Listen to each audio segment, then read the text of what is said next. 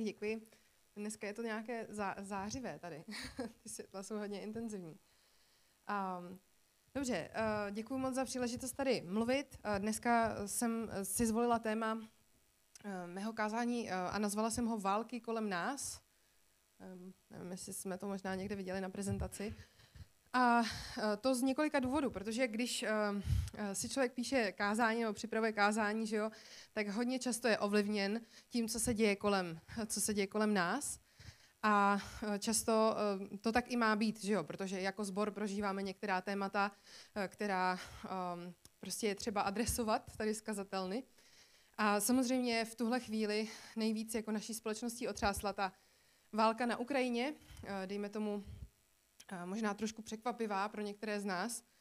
A ta situace vyžaduje to, abychom o ní přemýšleli, abychom, samozřejmě v míře teda, abychom se modlili za, za ty, které to zasáhlo nepříznivě, a abychom taky projevovali štědrost nejenom v těch modlitbách, ale i v nějakých finančních nebo materiálních darech a taky v našich myšlenkách. Je to nějaká mimořádná událost, kterou není lehké unést po tom našem dvouletém zápasu s covidem že jo? protože jsme sami vyčerpaní, eh, jsme sami v různých sítích eh, jako nedůvěry vůči, eh, vůči informacím, které k nám přicházejí z médií a v tuhle chvíli vlastně přichází takový dramatický konflikt. Takže naší povinností jako církve je přemýšlet, jakou pomoc můžeme nabídnout a jak můžeme pomoci lidem, které tato válka zasáhla přímo a nepříznivě. Takže jsem moc ráda, když vidím tu solidaritu která z našeho sboru eh, třeba pramení, nebo i když ji vidím eh, i třeba od nevěřících lidí, protože si myslím, že jsou to prostředky velice dobře namířené. Nicméně, mé dnešní kázání nenese název válka, ale války. A přestože jsou naše srdce zlomená pro ukrajinskou církev a každého uprchlíka, který přišel o domov v posledních několika týdnech, tak uh, pán Bůh moji pozornost a, a o tovu pozornost, tak uh, jak s, uh, se doma různě bavíme o věcech, tak ji směřuje vůči válečným polím, na kterých se ocitli třeba naši přátelé. My teď modlitevně doprovázíme jednu maminku, která prošla rozvodem, ale její bývalý manžel vlastně s ní dál manipuluje, manipuluje se jejími dětmi, manipuluje i s lidmi v církvi, takže je prostě pro ní obtížné dál nějak existovat. Potom taky v našich modlitbách je zpřátelený pár, který zažívá nějaké počátky určité manželské krize. Jsou tam eh, jako nepříjemné pro ně okamžiky. A i jako sbor můžeme vidět některé krizové momenty a prožívat eh, eh, to válečné pole, které se pro nás otevírá třeba ve věci působení sekty Sinchonji, nebo ve věci zdravých, zdravých jaksi, zdravého vnímání vlastní identity, ve věci třeba Elišky Pilařů, jak jsme se za ní modlili minulý, minulý týden. Takže to jsou všechno bitevní pole, to jsou všechno války. A já v dnešním kázání se chci právě těmhle válkám, které jsou všude kolem nás a uh, mnohé z nich byly ještě před uh, tím třeba, než pro, uh, propuknul ten konflikt na Ukrajině.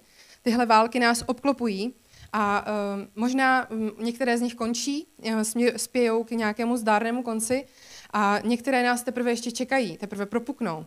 A já bych právě uh, chtěla dnes namířit naši pozornost k těmto osobním válkám, uh, které uh, také vyžadují naši štědrost a připravenost pomoct, stejně jako probíhající vojenské konflikty. A abych trošku obhájila tu myšlenku, že se jedná o války, že se jedná o boje a bitevní pole, tak se můžeme podívat společně do Bible. Podíváme se do dopisu Efeským, který najdeme v Novém zákoně. A setkáme se v něm s pasáží, která se věnuje problematice bojů v našich životech a krásným, obrazně poetickým způsobem nám vlastně radí, jak se s nimi vyrovnávat. Takže budu číst s Efeským 6. kapitoly 10. až 17. verš. A tak, bratří, svou sílu hledejte u pána v jeho velké moci. Oblečte plnou boží zbroj, abyste mohli odolat ďáblovým svodům. Nevedeme svůj boj proti lidským nepřátelům, ale proti mocnostem, silám a všemu, co ovládá tento věk tmy, proti nadzemským duchům zla. Proto vezměte na sebe plnou boží zbroj, abyste, mohli v den zlý post- abyste se mohli v den zlý postavit na odpor, všechno překonat a obstát. Stůjte tedy opásání kolem beder pravdou, obrněni pancířem spravedlnosti, obuti k pohotové službě evangeliu pokoje a vždycky se štítem víry, jímž byste uhasili všechny ohnivé střely toho zlého. Přijměte také přilbu spasení a meč ducha, jímž je slovo Boží. Možná, že někteří z vás, kteří jste v církvi už nějakou dobu, tak tuhle pasáž znáte z paměti. Možná si ji sami připomínáte, když jste eh, v nějaké situaci, kdy je této pasáže třeba. A přesně proto byla napsána, protože list efeským je vlastně textem, který byl psaný s tím, že se bude opakovaně předčítat na bohoslužbách. Byl to, je to jeden z dopisů, který je napsán eh, ne pro konkrétní jeden zbor, že by řešil konkrétní problémy toho daného sboru, ale je napsaný tak univerzálně, aby byl, a je zamýšlený pro opakování k rozjímání. Takže efeským, pokud si budete číst třeba ne, tento rok cel, pořád dokola, budete dělat správně, protože k tomu byl ten, ten dopis zamýšlen. A vede nás k rozjímání nad různými rozměry víry, která se mají, které se mají vlastně pod vedením Ducha Svatého rozvíjet a růst.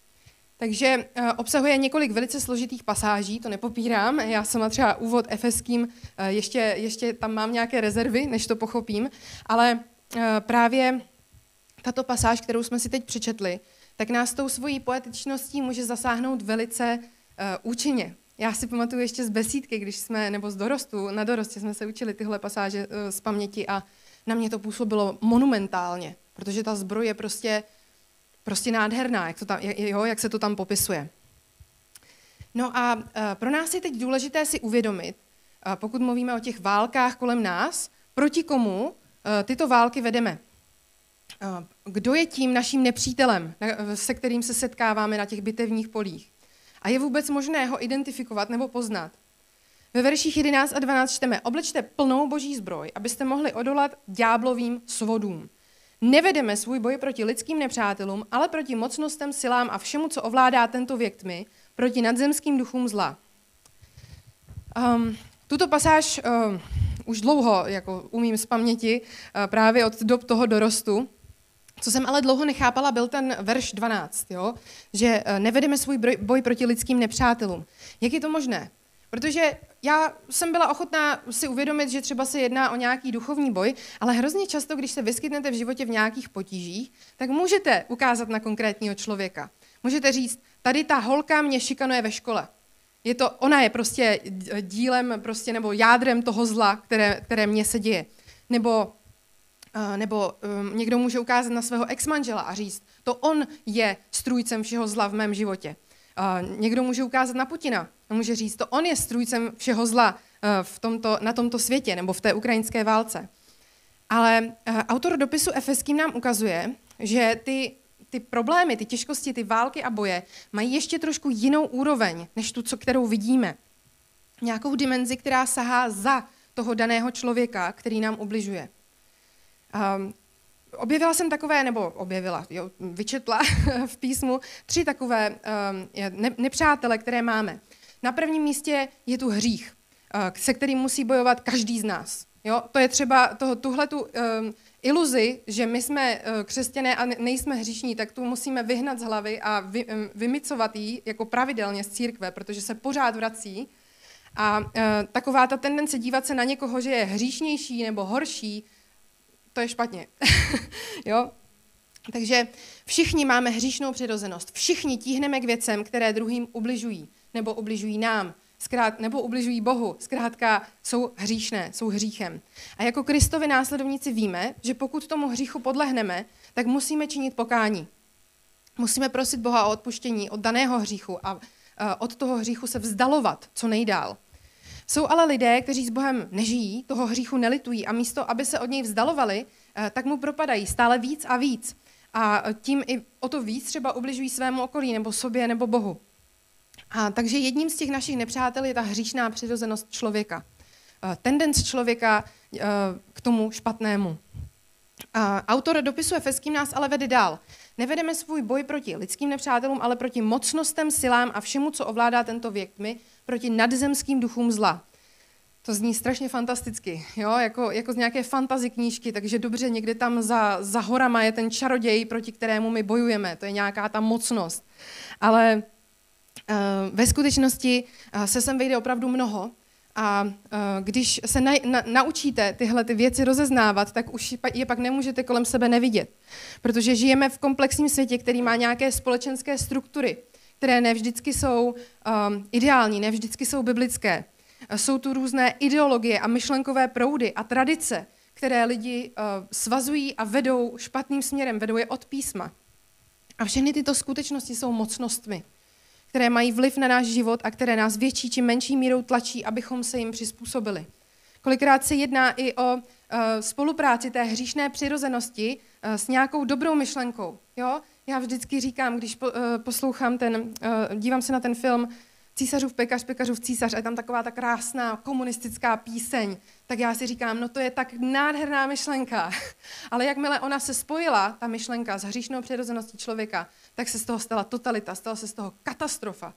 Takže um, i toto, I toto je náš nepřítel, i proti tomu stojíme. A mezi takové mocnosti patří různé liberalizující křesťanské proudy. Patří sem progresivní křesťanství, které se nám eh, plíživě dostává uh, sem z Ameriky.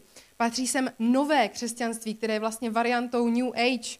Jo, jsou to všechno uh, jako proudy, které právě pro nás, věřící, jsou hrozně nebezpečné, protože nám říkají, podívej se, ty se můžeš přizpůsobit té mocnosti, ty se můžeš přizpůsobit té vládě tmy, která kolem nás uh, existuje. Když se podívám do Bible, čtu tam, že se nemůžu přizpůsobit. Ale tyhle proudy nám to říkají, ty nás tomu vedou. A odklání nás od křesťanských důrazů na čistotu, svatost a pokání. Patří sem i sekty, které odvádí pozornost věřících od jádra evangelia. Patří sem ideologie jako LGBT+, nebo uh, teďka je uh, nový nebezpečný proud uh, Critical Social Justice, jako kritická uh, sociální spravedlnost. Uh, velice, uh, velice nebezpečné proudy, které tlačí proti křesťanské mo- po- morálce, pohrdají jí a snaží se nám vnutit jejich jazyk, jejich hodnoty, dokonce i některé chápání biologické stavby člověka. Patří sem i kulty a čarodějnické skupiny, jako třeba Vika nebo Nové pohanství. Patří sem práce s tarotem a s krystaly, protože tyhle všechny náboženství si uzurpují stvoření, berou ho z boží ruky, říkají to stvoření, nebo ta, ta moc toho stvoření spočívá ve stvoření samotném a my ji můžeme využívat k našim zájmům. Ale to je lež. Patří sem všechny myšlenkové směry, které nějakým způsobem tlačí proti křesťanství a křesťanům a uzurpují si nárok na pravdu. A v neposlední řadě sem patří konkrétní práce duchovní sféry, eh, která je oddělená od Boha. Bible nám vypráví na mnoha místech o činnosti satana, který je vše, není, není všemocný, není všudy přítomný, ale to jeho otevřené nepřátelství vůči církvi je velice reálné. A v Bibli eh, jsme před ním varováni. A proti takovým nepřátelům my stojíme. Nejsou to ti jednotlivci, kteří, které máme před sebou, ti lidé, kteří nám ubližují, ačkoliv je někdy hrozně těžké jedno od druhého oddělit. Jo? Někdy ten člověk, protože právě nečiní pokání z toho hříchu a propadá se do něj čím dál víc, tak se s ním prakticky uh, stotožňuje. Jo? Ale uh, řekli jsme si, že se jedná o naši hříšnou přirozenost, o společenské struktury, ideologie a myšlenkové proudy a také satanovu agendu. A v souvislosti s tímto představením našich nepřátel eh, je třeba si všimnout, že autor dopisu Efeským s pojmem mocností a sil pracuje už v první kapitole, kde se ovšem jedná o výskyt v mnohem pozitivnějším smyslu. A eh, to potřebujeme vědět, protože teď jsme si představili toho zlého nepřítele. Tak Efeským 1.20 píše, sílu svého mocného působení prokázal přece na Kristu, vzkřísil ho z mrtvých a posadil po své pravici v nebesích vysoko nad všechny vlády, mocnosti, síly i panstva, nad všechna jména, která jsou vzývána jak v tomto věku, tak i v budoucím. Všechno podrobil pod jeho nohy a ustanovil jej svrchovanou hlavou církve, která je jeho tělem, plností toho, jenž přivádí k naplnění všechno, co jest. Tady zřetelně vidíme, že všechno to zlo, všechny ty mocnosti a síly před Bohem uh, neobstojí. Uh, možná uh, si je ďábel zneužívá proti lidem a dělá mnoho, mnoho zla na, v dnešním světě ale nejsou to síly nebeské, které by dosahovaly tam, kde se rozhoduje o lidské naději. Ježíš má poslední slovo a má moc takzvaně jim zakroutit krkem. Jo, to je pro nás zásadní právě v tom kontextu duchovního boje. Že my jsme na straně toho silnějšího. A seznámili jsme si tedy se svým nepřítelem, s těmi mocnostmi, proti kterým stojíme. A stejně jako eh, ve správné bondovce, eh, teď po tom uvedení toho padoucha, přichází moment, kdy se podíváme na to, jakou máme proti němu výstroj. Znáte ty momenty, doufám, protože jinak by ta analogie nebyla k ničemu. Eh, kdy, kdy tomu Jamesi Bondovi představí, že má tohle skvělé auto a různé špionské hračičky, tak teď přichází ten moment. Eh, stojí za povšimnutí, že jenom v té krátké pasáži, eh, kterou jsme četli, tak nás vlastně autor dopisu Efeským hned dvakrát vyzývá k tomu, abychom si na sebe brali plnou boží zbroj. Nejen její část. Z nějakého důvodu je strašně důležité, abyste měli plnou boží zbroj. Komplet. Protože jako boží vojáci jsme jen tak dobří, jako naše výstroj. A, takže znovu si zopakujeme. Proto vezměte na sebe plnou boží zbroj, abyste si mohli eh, v den zlý postavit na odpor, všechno překonat a obstát. Stůjte opásání kolem beder pravdou, obrnění pancířem spravedlnosti, obutí k pohotové službě evangeliu pokoje a vždycky se štítem víry, jimž byste uhasili ohnivé střely toho zlého. Přijměte přilbu spasení a meč ducha, jimž je slovo boží. Když se blíže podíváme na tu zmíněnou výstroj, máme tam opasek pravdy nějaký.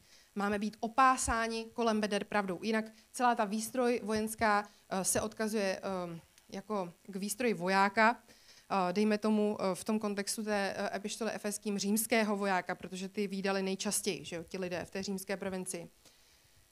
Um, takže máme být opásáni kolem beder pravdou. Je to znakem připravenosti a určitého celkového charakterového spevnění, jo, skrze pravdu. Možná si někteří z vás vzpomenou, že mé úplně první kázání bylo o pravdě, protože je to téma, na kterém mi velmi záleží. Dnešní svět strašně těžko pracuje s pravdou. On prostě vlastně neví. Jo? A pro nás uh, je to docela jednoduché, protože Ježíš nám řekl, já jsem ta cesta, pravda i život. Že? Takže my to máme uh, jako v tom jednom křesťanském balíčku, jak já říkám. Ale co je svět světem, tak se vždycky někdo stavil proti pravdě boží. Už v Edenu had Evu ponoukal, aby nevěřila tomu, co říká Bůh. Jo? Je pro nás naprosto zásadní znát pravdu a držet si ji blízko těla, opásat se tou pravdou. Další částí výstroje je pancíř, brnění spravedlnosti. I o spravedlnosti jsem už několikrát hovořila ve svých kázáních, dnes ale připomenu, že spravedlnost Boží spočívá v jeho podstatě. On je svatý a je spravedlivý. Takže my této spravedlnosti sloužíme skrze víru a lásku jeden k druhému a k lidem kolem nás. A tato spravedlnost, ten pancíř, má chránit všechny naše životně důležité orgány. Ve starém zákoně u Jeremiáše čteme, a nazvou ho tímto jménem. Hospodin naše spravedlnost. Takže sám Bůh má být tím pancířem. On má v rukách ten náš život a jemu se máme celé odevzdávat. Ta naše loajalita spočívá, eh, jako tu máme směrovat vůči Bohu. Ehm, máme být obuti k službě evangeliu eh, pokoje. Eh, dobré obutí značí, že máme být pohotoví, připravení sloužit evangeliu. Eh, nejde tu jenom o pokoj s ostatními lidmi, o to, že budeme v nějakém svém okolí usilovat o pokojné, pokojnou atmosféru, ale taky o pokoj náš s Bohem. Jo? Že máme žít život tak, abychom se nemuseli obávat Božího soudu. Um, ještě bych jenom k tomu dodala, že uh, asi uh, minimálně ženy uh, budou vědět, že když nemáte dobré obutí, tak toho moc jakoby není to úplně příjemné, ten život. jo? A určitě toho třeba moc nenaběháte nebo, nebo neuděláte toho tolik, protože potom vás začnou bolet nohy a, a je to celé takové, všechno je znepříjemněné. Takže to, eh, to obutí, to značí pohotovost, jo? dobré obutí. Protože v keckách eh, budete mnohem pohotovější než eh, v, v těch šteklých, v podpacích. Štít víry je dalším součástí výstroje. Ten štít má jasnou obranou funkci která souvisí s nějakými ohnivými střelami toho zlého. Eh, když bychom studovali, co to jsou ty ohnivé střely, eh, tak se dostaneme do přísloví, kde o takových šípech nebo střelách eh, čteme ve 23. kapitole. Jako pomatený, který střílí ohnivé šípy a smrtící střely, tak jedná muž, který obelstí bližního a řekne, já jsem jen žertoval. Těmi šípy jsou tedy různé pomluvy a pokušení, které jsou namířené na nás a mají nás ohrozit, přispět k našemu zhroucení. Proto autor dopisu Efeským říká, že je máme odrážet štítem víry. A u té víry já bych se ráda zastavila chvilku. Um, můžete si myslet, uh, já jsem tady eh, minulý týden za, při chvalách zažila skvělý pocit. Já jsem si říkala, tohle je ta víra, to je ten pocit neporazitelnosti. Jo, prostě to je ten pocit, kdy vím, že bych pro Boha udělala cokoliv. Jo, takový ten odhodlaný moment, prostě kdo, když ne my, kdy, když ne teď a všechno pro Pánu Bohu dát prostě, jo. A já jsem dlouho takhle uvažovala, ale teďka, když jsem si připravovala to kázání, tak si říkám, ale to není moje zkušenost. jo, ty pocity takovéhle vítězoslavné, ty bojovné, tak ty mám jako jednou za čas a je to super se takhle cítit a odkazovat se k tomu a konfrontovat ten svůj každodenní život s tím, co jsem cítila tady, třeba v neděli. Ale um, moje dlouhodobá zkušenost je, že víra je spíš uh, rozhodnutím. Jo? Je to takové, taková jako dvojička. Patří tam naše rozhodnutí a pak je to dar od Boha, jo? protože my kolikrát nejsme úplně schopní věřit. A když jsme se poprvé rozhodli pro Krista, nebo nevím, jak jste to měli vy, a při, já, když jsem ho přijímala do svého srdce, tak to uh, moje rozhodnutí se pojilo s tím vítězoslavným pocitem. Ale čím víc těch ohnivých šípů já jsem v životě zažila, nebo vy uh, v životě zažijete, tak tím náročnější je ten pocit si udržet. A při, přicházejí i situace, které nám dokonce připadají jako šípy od samotného Boha. A potom uh, ty naše pocity víry jsou na bodu mrazu. Prostě někteří lidé dokonce v takové situaci na Boha zanevřou a nemůžou prostě tohle pochopit. Ale to pramení ze špatného chápání toho, kým Bůh je. Bůh je spravedlivý, Bůh je milosrdný a Bůh vidí věci v souvislostech širších, než my si je dovedeme vůbec jenom představit. Takže někdy ten největší boj, který zažijete, může zkrátka být boj o toto rozhodnutí. Věřit Bohu, i když se ta situace zdá být proti nám i proti němu. I když se zdá, že nás opustil, tak my se musíme rozhodnout věřit. Můj nejoblíbenější ver, který se týká víry, najdeme v Evangeliu podle Marka, 9. kapitole, kdy jeden muž žádá Ježíše o pomoc eh, se svým synem a Ježíš mu říká, všechno je možné tomu, kdo věří. A ten chlapcův otec rychle vykřikl, věřím, pomoz mé nedověře. Český ekumenický příklad, uh, překlad říká nedověře. Mně se to líbí strašně moc tohle slovo, protože značí nějaký nedostatek, jo, nedostatek nějaké víry. Jo? Um, um, vidíme, že ten muž se rozhodl věřit, a je, protože Ježíš byl jeho jedinou šancí na pomoc, na to zlepšení té jeho situace. On se rozhodl věřit, ale zároveň věděl, že patrně jeho víra není moc veliká. A proto rovnou prosí, pomoz mojí nedověře. Některé uh, jiné překlady uh, jako tam uvádí pomoz mé nevíře, ale mně se líbí v tom uh, nedověře ten nedostatek a, a zároveň trošku podobná, uh, podobný zvuk jako nedůvěra. Jo, a to už je nám mnohem bližší jako slovo v každodenním životě. Jo? Ne, když někomu nedůvěřujete, tak je to špatný v tom vztahu. Um, takže víra je rozhodnutím, ale je také darem. Nikdo z nás nedovede věřit tak, jak by měl, aby mohl přinášet hory, ale Bůh nám může takovou víru dát a není špatné nebo nebiblické uh, o tu víru prosit. No a nyní se dostáváme k přelbě spasení. Ta chrání tu hlavu, že je naši mysl. Uh, není to jediná zmínka o spasení nebo o přelbě uh, spasení. Uh, v dopisu tesalonickým o ní čteme taky. Tam se píše, my však, kteří patříme dní, buďme střízliví, oblečme si víru a lásku jako pancíř a naději na spásu jako přilbu. Naděje na spásu je pro náš život a smýšlení o něm naprosto klíčová. Pokud si přijala nebo přijal Ježíše Krista jako svého pána a spasitele, pokud jste mu podřídili svůj život a činili pokání ze svých hříchů, tak budete mít věčný život. A v Evangeliu podle Jana v páté kapitole Ježíš říká, Pravím vám, kdo slyší mé slovo a věří tomu, který mě poslal, má život věčný a nepodléhá soudu, ale přešel již ze smrti do života. Pro náš soused, uh, současný život je naprosto zásadní, jestli věříme, že máme věčný život nebo ne. Pokud bychom neměli perspektivu věčnosti a, a náš život končil smrtí, tak ten život tady má malý význam a um, neměli bychom naději, neměli bychom, uh, nemohli bychom čelit zlu a tvrdé realitě života, uh, pokud bychom neměli naději na vzkříšení. Samotná realita smrti, to, že každý z nás jednou zemře, je tak strašně těžká unést pro člověka. Ale protože my máme naději a víme, že se setkáme s těmi, kteří byli spaseni a že se setkáme s Ježíšem, tak se můžeme na celou tu životní zkušenost dívat úplně jinak. A taky víme, že na, na té věčnosti s Kristem už nebude pláč, ani strach, ani úzkosti nebo deprese, nebude tam panika nebo psychotické stavy. Abych citovala zjevení, tak tam přímo se píše, setře jim každou slzu z očí. Smrti již nebude, ani žalu, ani nářku, ani bolesti už nebude, neboť to, co bylo, pominulo. Přilba spasení tedy chrání naši mysl před tím, abychom věděli a poznávali, na čem opravdu záleží, nebo uh, chrání proto, abychom věděli a poznávali, na čem opravdu záleží.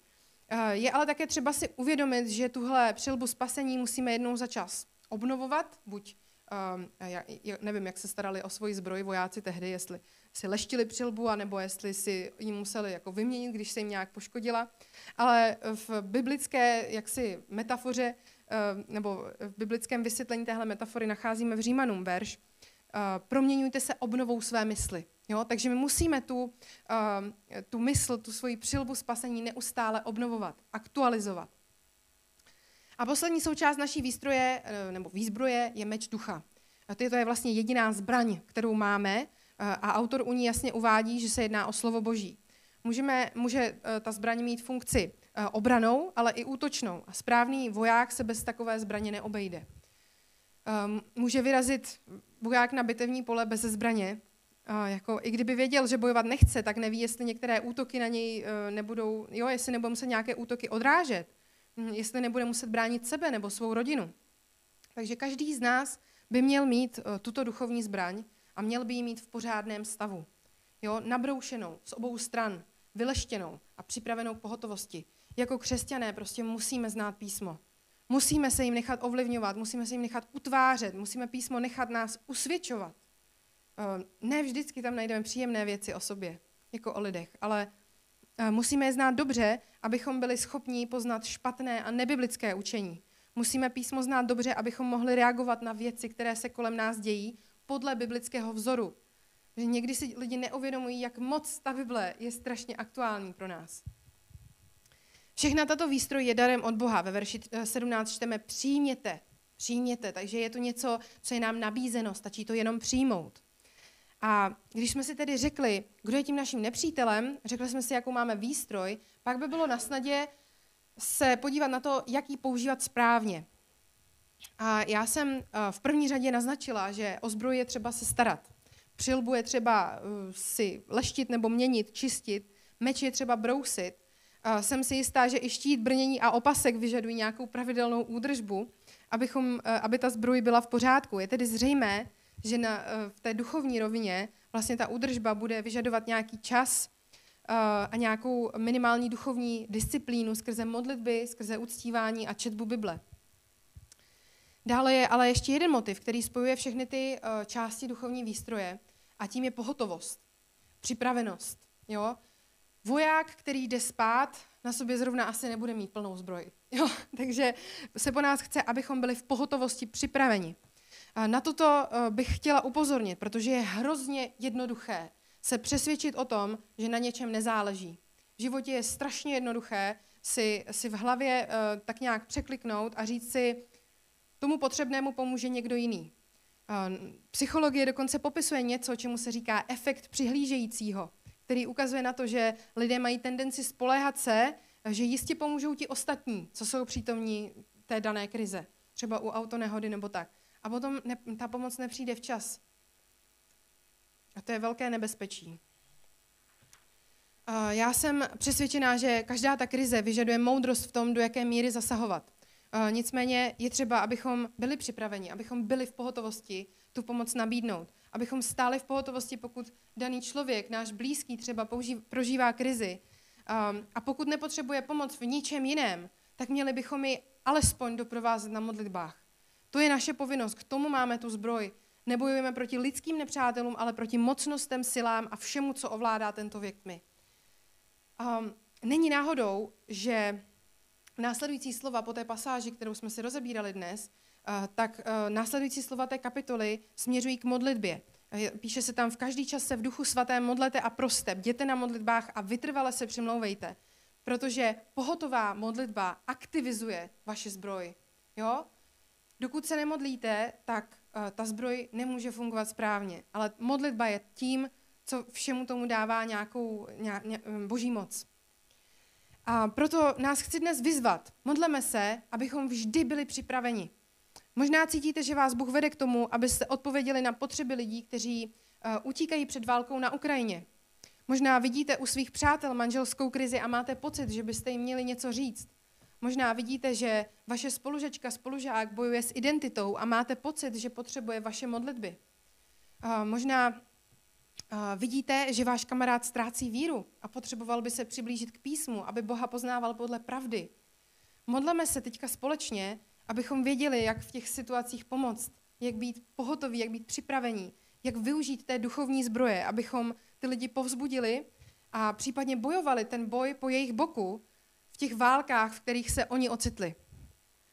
Pokud jste se sami ocitli v takové osobní válce, eh, která se vám zdá být nad vaše síly, tak se nebojte o tom s někým sdílet a případně klidně přijďte dopředu, teď po, po uh, kázání a budeme se za vás modlit, protože modlitba má velikou moc a modlitba aktivizuje naši výstroj a my se teď můžeme společně modlit, aby nás Bůh posilnil v tom boji a my jsme mohli obstát, protože jsme na straně toho silnějšího. Takže bych uzavřela modlitbou a můžete se ke mně přidat. Budu ráda, když, když teď budeme mít nějaký, byť kratší, ale modlitební čas. Pane Ježíši, děkuji ti za to, že, eh, že ty nám dáváš takové prostředky, abychom obstáli v tomto světě, když jsme obklopeni zlem, i když jsme na nepřátelském území, pane, a nejsme z tohoto světa, tak ty nám dáváš tu zbroj, kterou potřebujeme, abychom se ubránili na těchto místech a abychom uh, ti dělali čest tvému jménu. A já se tak modlím, pane, aby ty si nám dával tu pohotovost, aby si nám dával sílu um, a aby si nám otevřel oči, otevíral oči vůči těm potřebám, které jsou kolem nás, protože ty války, konflikty a duchovní boje jsou úplně všude, pane. Já se tak modlím, aby ty si se prosadil v těchto věcech, aby si se prosadil eh, v té, v té věci války na Ukrajině, aby si to zlo pokořil, pane. Já se modlím, aby se ukázala tvoje moc, Kriste, Eh, ve válkách eh, osobních, které prožívají lidi, ať už prožívají manželskou krizi, třeba ti naši přátelé, nebo ať už prožívají um, jakékoliv jiné konflikty nebo, nebo problémy, pane Ježíši. Já se modlím, aby si to zlo, které je, které je kolem nich, se kterým se setkali, tak aby ty si ho umlčel, pane, aby ty si um, nás posilnil v tom, abychom za ně mohli bojovat na modlitbách, aby si nás posilňoval v tom, abychom mohli být uh, hodnými vojáky, v té tvé armádě, pane, a tak ti chci moc prosit o to, aby ty si, um, si pokořil všechny tyhle ty zlé mocnosti a ideologie a myšlenky, aby si je pokořil pod své nohy, abychom my mohli být svědky toho tvého slavného vítězství. Ve jménu Ježíše Krista. Amen.